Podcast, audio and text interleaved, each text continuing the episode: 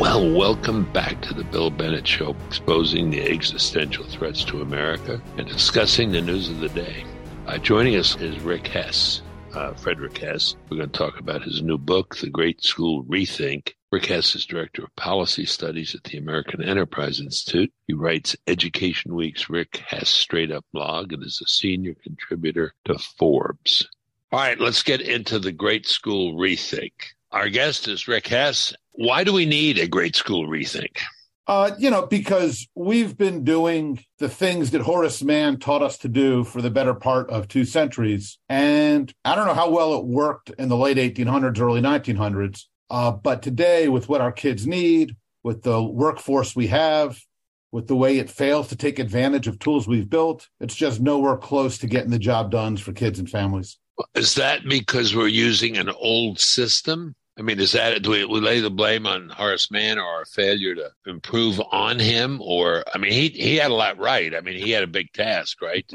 you, unify a country, right? Yeah, yeah. I mean, he had a lot right. He had a lot wrong. His anti-Catholic thing was, I think. oh yeah, I remember that. I should remember that, especially.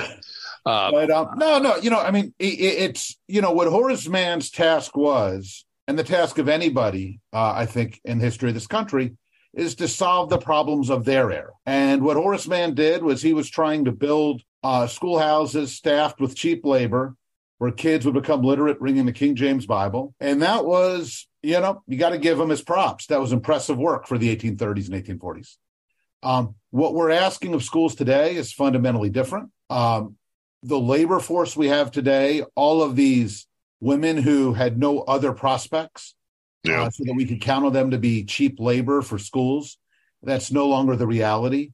Yet, as you go around America's school districts, they recruit and hire and treat teachers very much as if we're still in the world of the 1950s. Uh, we have tools at our disposal that were unimaginable. Forget Horace Mann, that were unimaginable to folks like you and me in the 1990s. And so it's not that there's anything wrong with what he did, but it's a little bit like if you said, well, why would we need to run a car company any different than Henry Ford ran it in 1909? Are you saying okay. Henry Ford wasn't a bright guy? No. But any, anybody's job is to build an organization, to deliver a service, uh, to serve their clients in their world.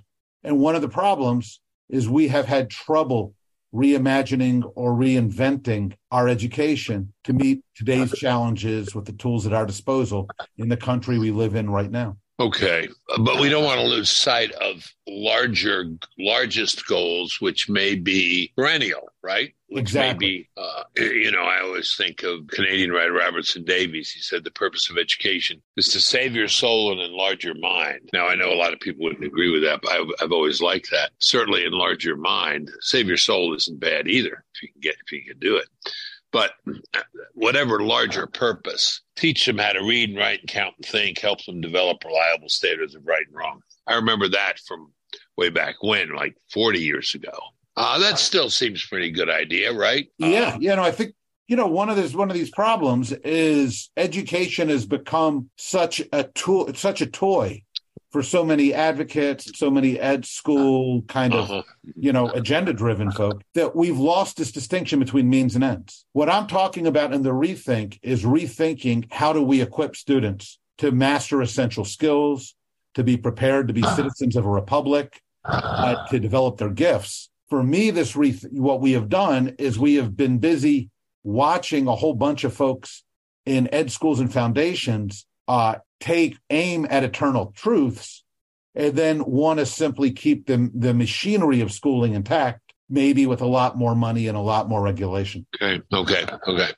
Now, how big a deal uh, in terms of the rethink uh, was COVID and the lockdown? Huge huge and that's kind of what prompted me to write this book is a lot of the ideas in here um, are things that you know some of us have been talking about arguably for the better part of this century um, but there's been a fundamental change when we've talked about school reform arguably really since the nation at risk um, it's been something that folks have been trying to do from washington from state capitals from foundations uh, these capital letter reform agendas uh, race to the top, no child left behind. What's different, I think, right now is you saw public confidence in schools was fundamentally rattled.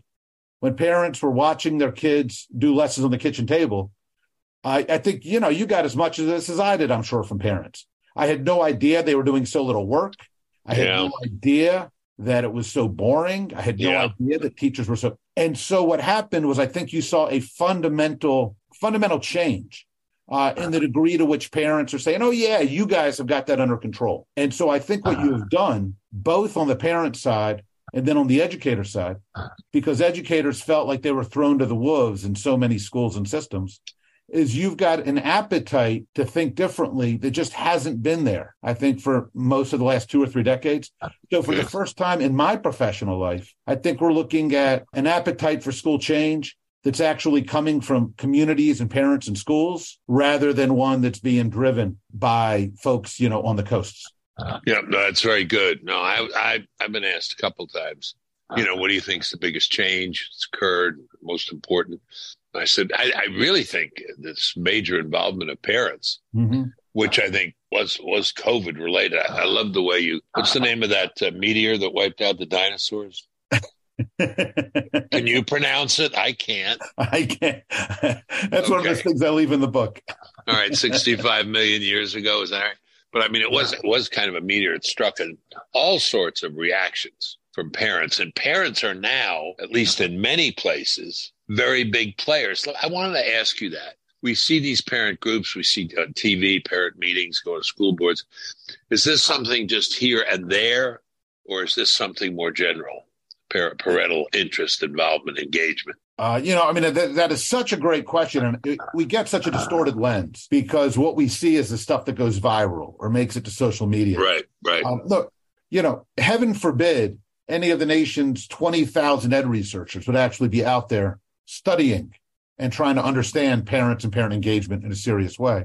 Um, but look, I think I think this is something fundamentally different. I think Moms for Liberty, um, which I think uh-huh. we both respect, is you know the, the, the biggest example of this. And what's what you know what tells you how different it is is that all of these left leaning foundations who have been trying to invest in parent advocacy for the last two decades, and all of these folks who claim to value uh, parent involvement in schooling are now screaming from the rooftops about how terrible and scary Moms for Liberty is.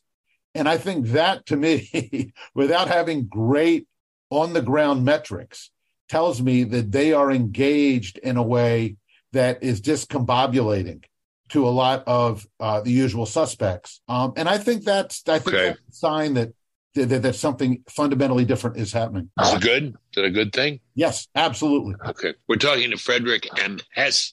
I call him Rick Hess because he lets me. The book is the great the great school rethink. Let's let's continue to talk about parents. Uh, one of the things you point out in your book is that I found this so interesting. Is you said sometimes parents really do know better uh, we, we find this out through some examples or studies of school choice that you get better results for kids when parents have more say in what schools their kids attend because parents know something about what fits their kids or or what else you know what i'm after here. yeah absolutely yeah there's this terrific fascinating study out of london they looked at you know tens right. or hundreds of thousands of families and in London, they have what we think of as public school choice. They're choosing among the city schools. Um, and they use those league tables. They've got all these test scores. And, you know, so these, they've got algorithms that will assign kids to school based on trying to maximize the test scores. What, what they found was that when parents were making choices which overrode the test score based assignment, you would think that their kids would do worse because they were going to schools with lower test scores than they might have got. And what it turned out was they actually overperformed. And the only sensible conclusion the researchers could walk away with was, you know what? Just possibly parents know something about their children that doesn't get picked up in an algorithm that's all about matching test scores. Yeah. And, uh, you know, the old thing I used to say, but you filled it in with this, you know, uh, every parent's a teacher, not every teacher's a parent. Uh, you know i mean they they are teachers and they know something about the teaching of their kids that's valuable and yeah, that we yeah. haven't we haven't taken advantage of go ahead No, that's right. And I think this takes us back to the pandemic, too. I mean, it, you know, you probably remember just months before the pandemic, a Harvard law professor, Elizabeth Bartholet, wrote this screed about how we have to outlaw homeschooling. Again, it used to be illegal until about 40 years ago. We have to re outlaw uh, homeschooling because parents are uh, dominating and bullying their children. I mean, it was insane at any time. It was especially insane two months later when the nation schools said to every parent, Hey, we need you on homeschooling.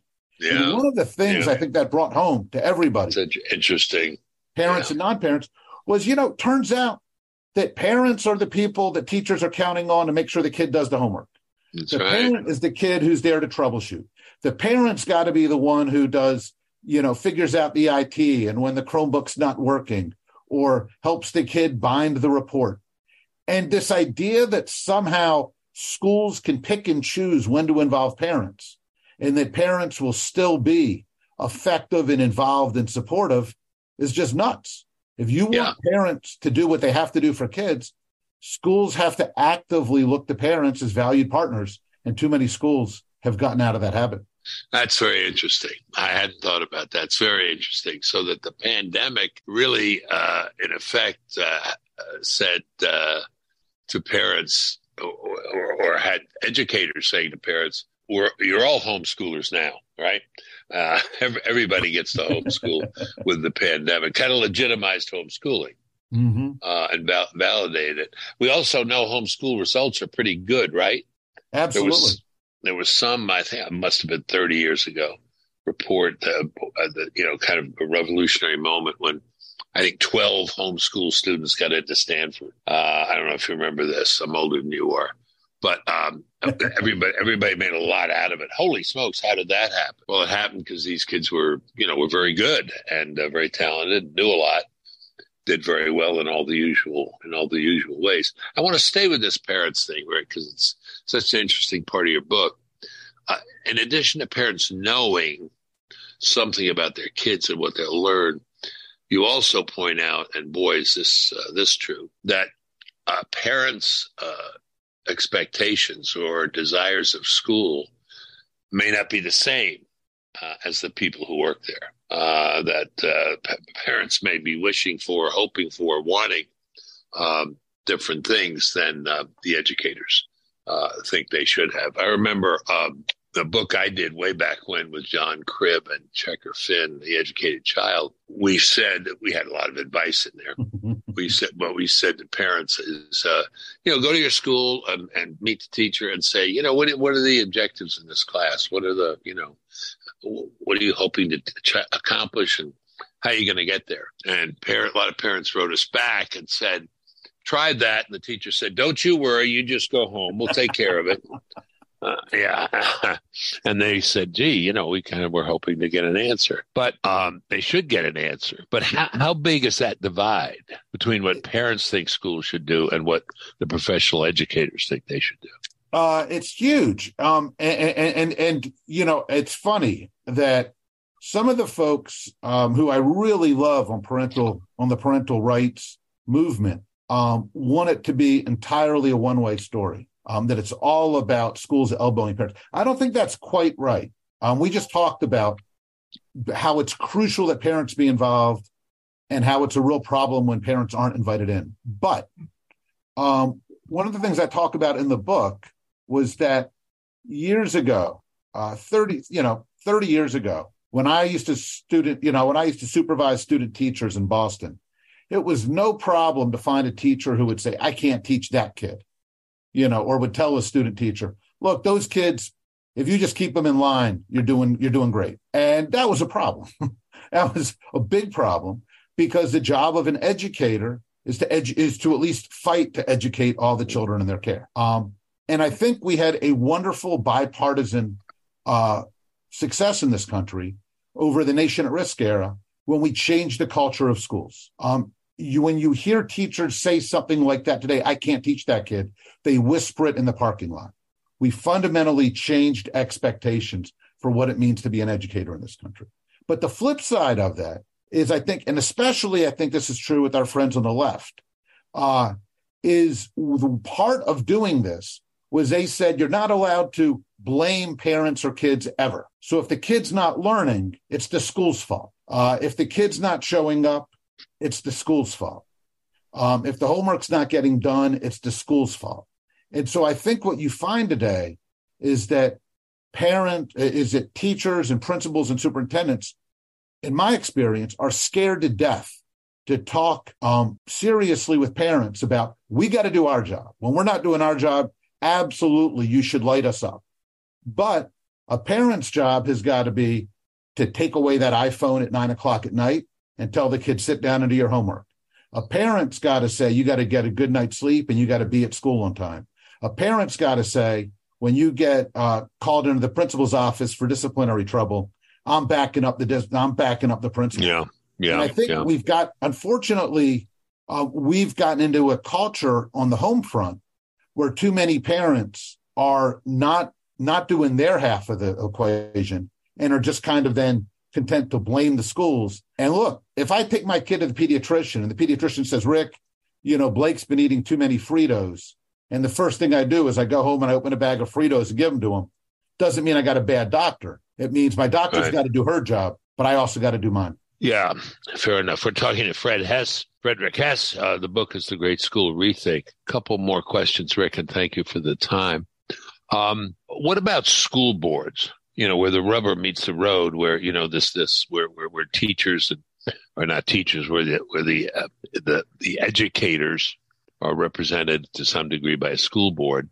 Parents come to these meetings. Again, we've seen these anecdotally, sometimes even break down. I remember when I was giving speeches on education, people said, "What can we do? What can we do?" You know, I, I said, I would say, "Run for the school board," and they'd laugh and say, "Well, that's nothing." Uh, well, it isn't nothing, and that, that's been shown. I mean, because we do, I think, have a, degree of focus on school board, school board elections that I've never seen. Um, and this uh, school boards are the place where one of the places where the rubber hits the road, right? Absolutely. And I think there's two parts to this here. Go ahead. One is you've got a lot of uh, school boards uh, which are benignly tuned out. So even if you've got the kinds of people that I think you and I want to see on school boards, um, they don't even know all of the crazy stuff that's going on in their district uh, Yeah. relating to gender or how they're teaching history or the lack of homework that's being assigned um, or how they're how the school district is cutting out families. Just the boards just this stuff doesn't come to their attention. So part of it is training and supporting board members to ask the right questions. They, they're not they're not supposed to manage schools hands on. They're supposed to govern the management of schools. But to be a good board member, you need to ask hard questions. You need to ask to see the data. You need to be involved as far as you're supposed to be. And we've had too many who haven't, you know, haven't received the training or support to do that.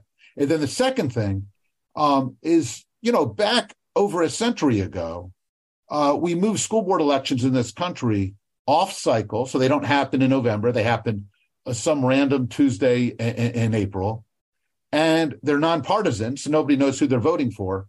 So you wind up with six percent turnout, and most of the people who turn out are people who work for the school district, the teacher unions, and the staff, and the rest. Yeah. So school board elections become a way for them to select their bosses.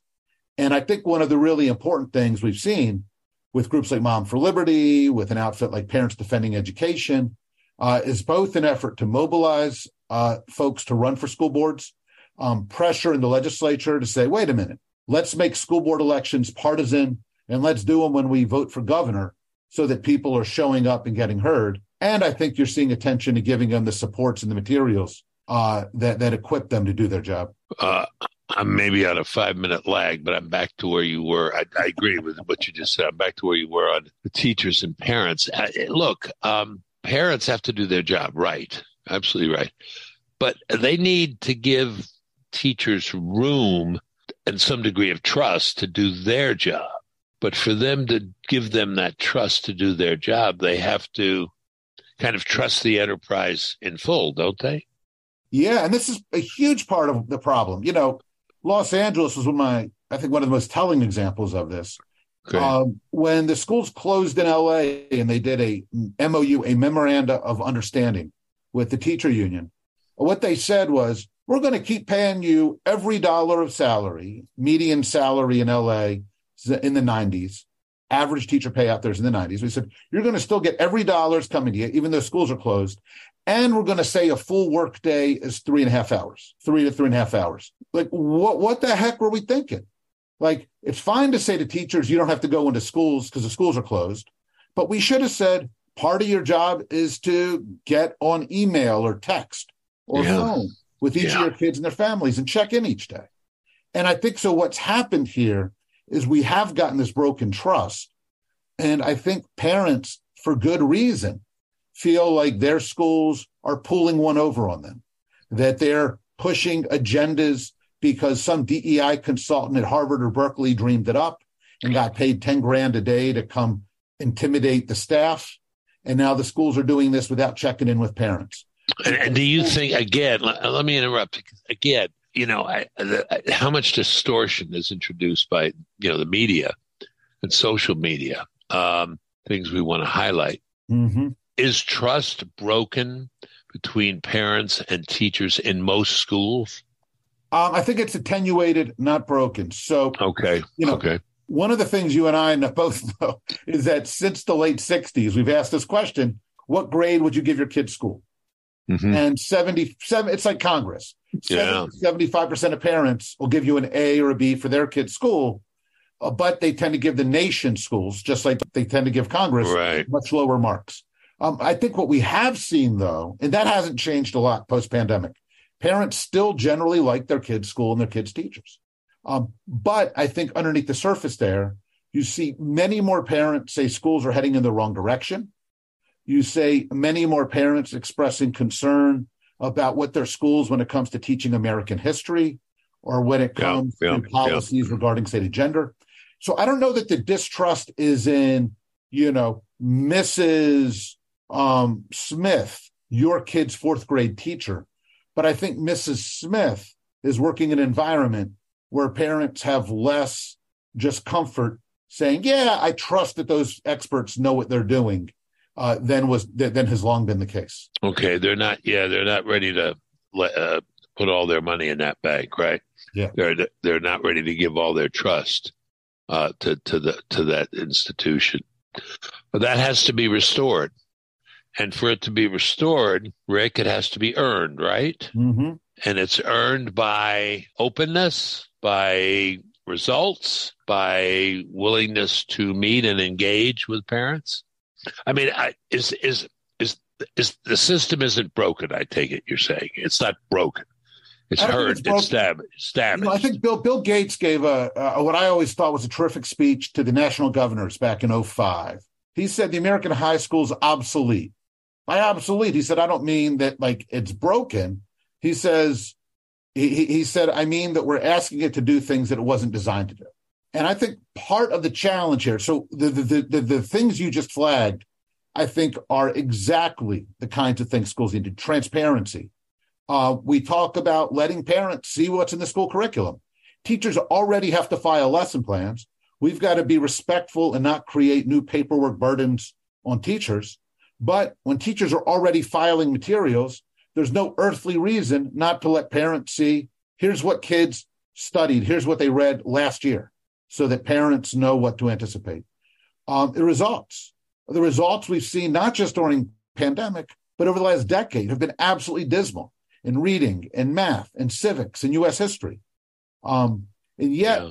when Rand, yeah. when the Rand teacher panel, when Rand asked teachers, what's the most important thing uh, for kids to learn in civics, just 20, 21% of teachers said America's political, social, or economic system. 27% when asked about civics said climate change. Uh, I think these are the signals teachers yeah. are getting in their trainings, in their preparation. Uh, and these are the kinds of things that break trust because when you ask most parents, what do you want your kid to learn in civics? They say, I want them to learn how this country works. And let's argue about particular climate change policies. That's fine.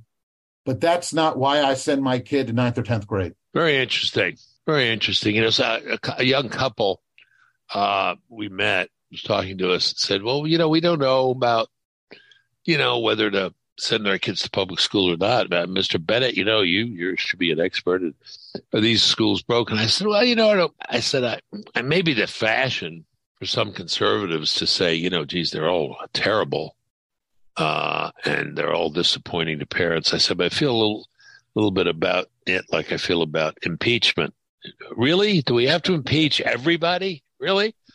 Uh, you know, for we did we only did one, you know, the 19th century, and now, you know, like a president, we impeach him anyway. Um, uh, I, I, said, I look, I, something tells me that most schools operate reasonably well uh, and do a reasonably good job. But I, I, I guess I may just be wrong about that.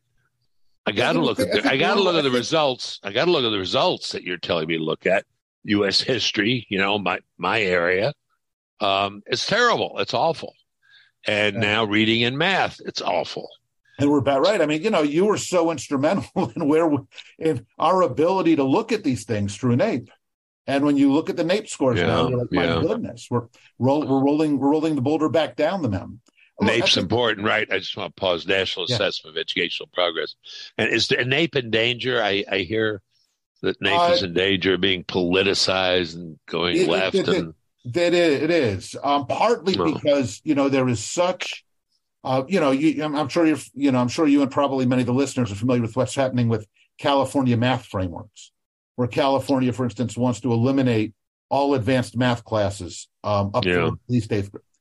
Um, yeah. and, and, you've seen the same thing with reading. So there is an entire arm of folks in the reading business who really want to make reading about, um, you know, inter- intersectionality and yeah. disadvantage rather than about mastery of literacy. Fortunately, the folks in charge of NAEP were able to beat that back, but um, it's something that we do need to keep our eyes on.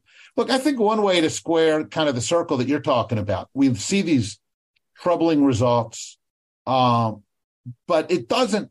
But but it does feel um, nihilistic to suggest that these schools that we've built over time are just totally dysfunctional. That's not what parents. That's not what lots of parents think. I don't think that's what lots of voters think.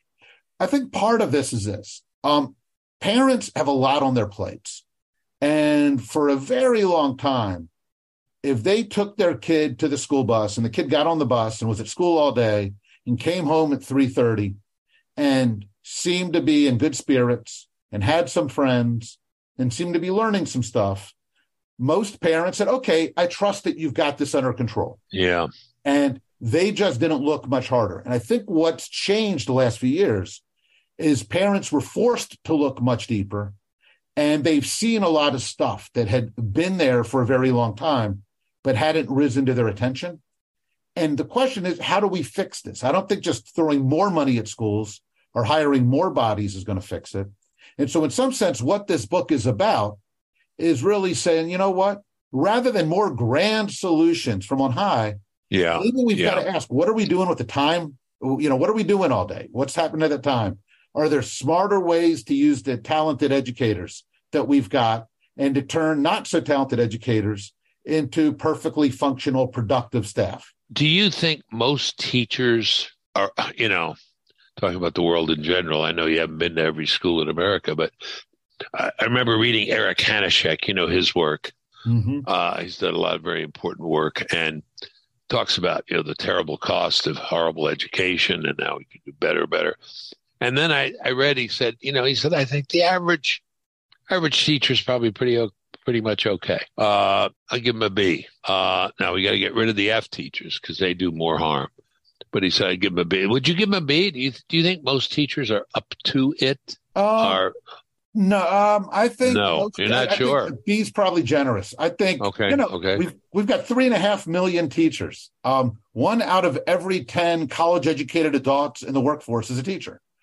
Um, there's just not that many talented people in America at any yeah. organization. Um, so I don't and know. If you and if you are talented, you can move on to something else and make more money, right? And make more.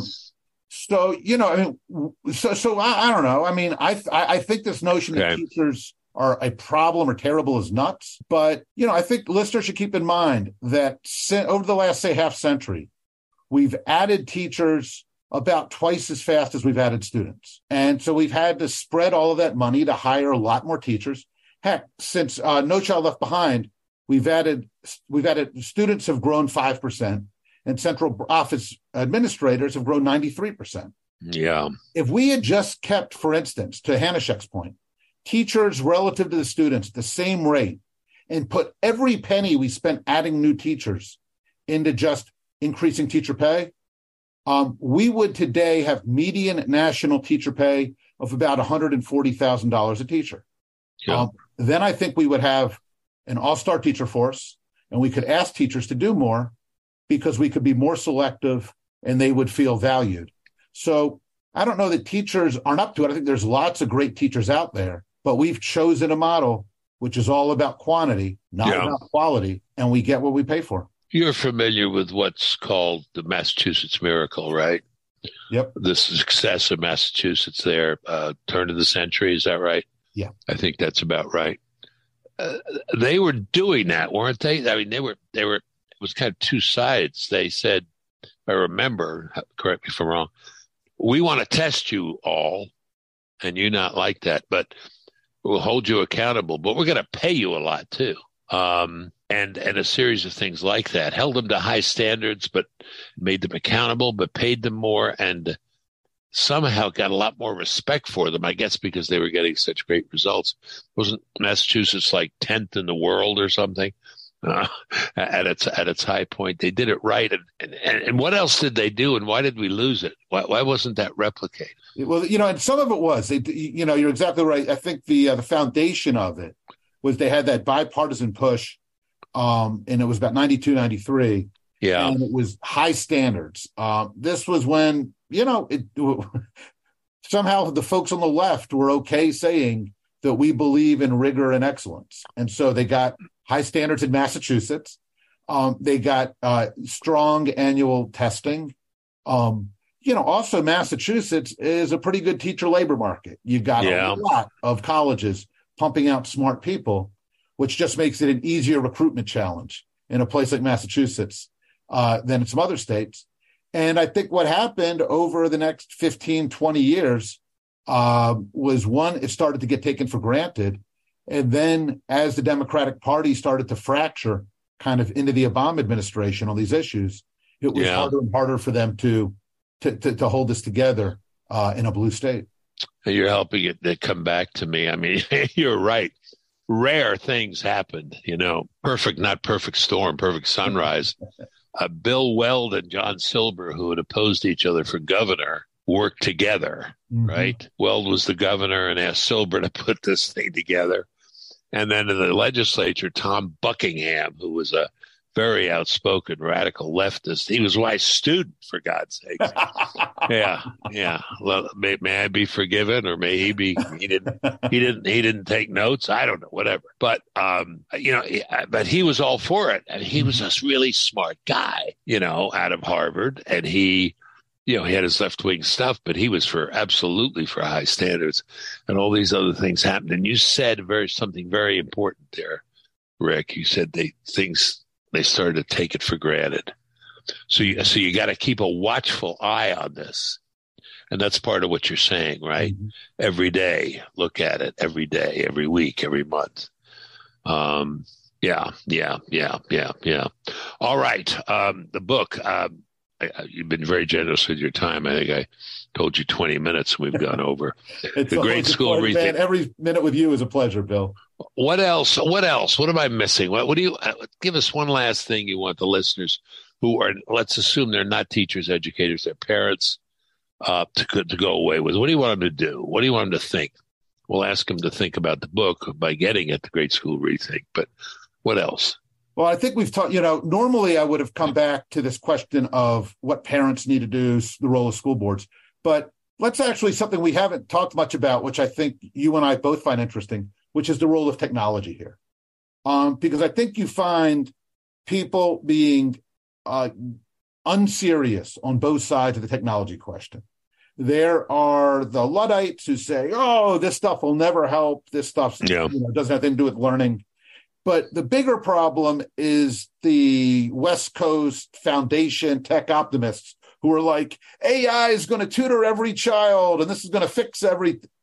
And look, I, I, think the, the most practical common sense thing uh, for your listeners, um, especially who are parents coming out of this, is think about uh, what happened with kids and technology during the pandemic. They watched their kid at the kitchen table sit for two hours like they were in a hostage video. Their camera was off. They were muted, watching some teacher who had no training yammer at them endlessly in a confusing fashion.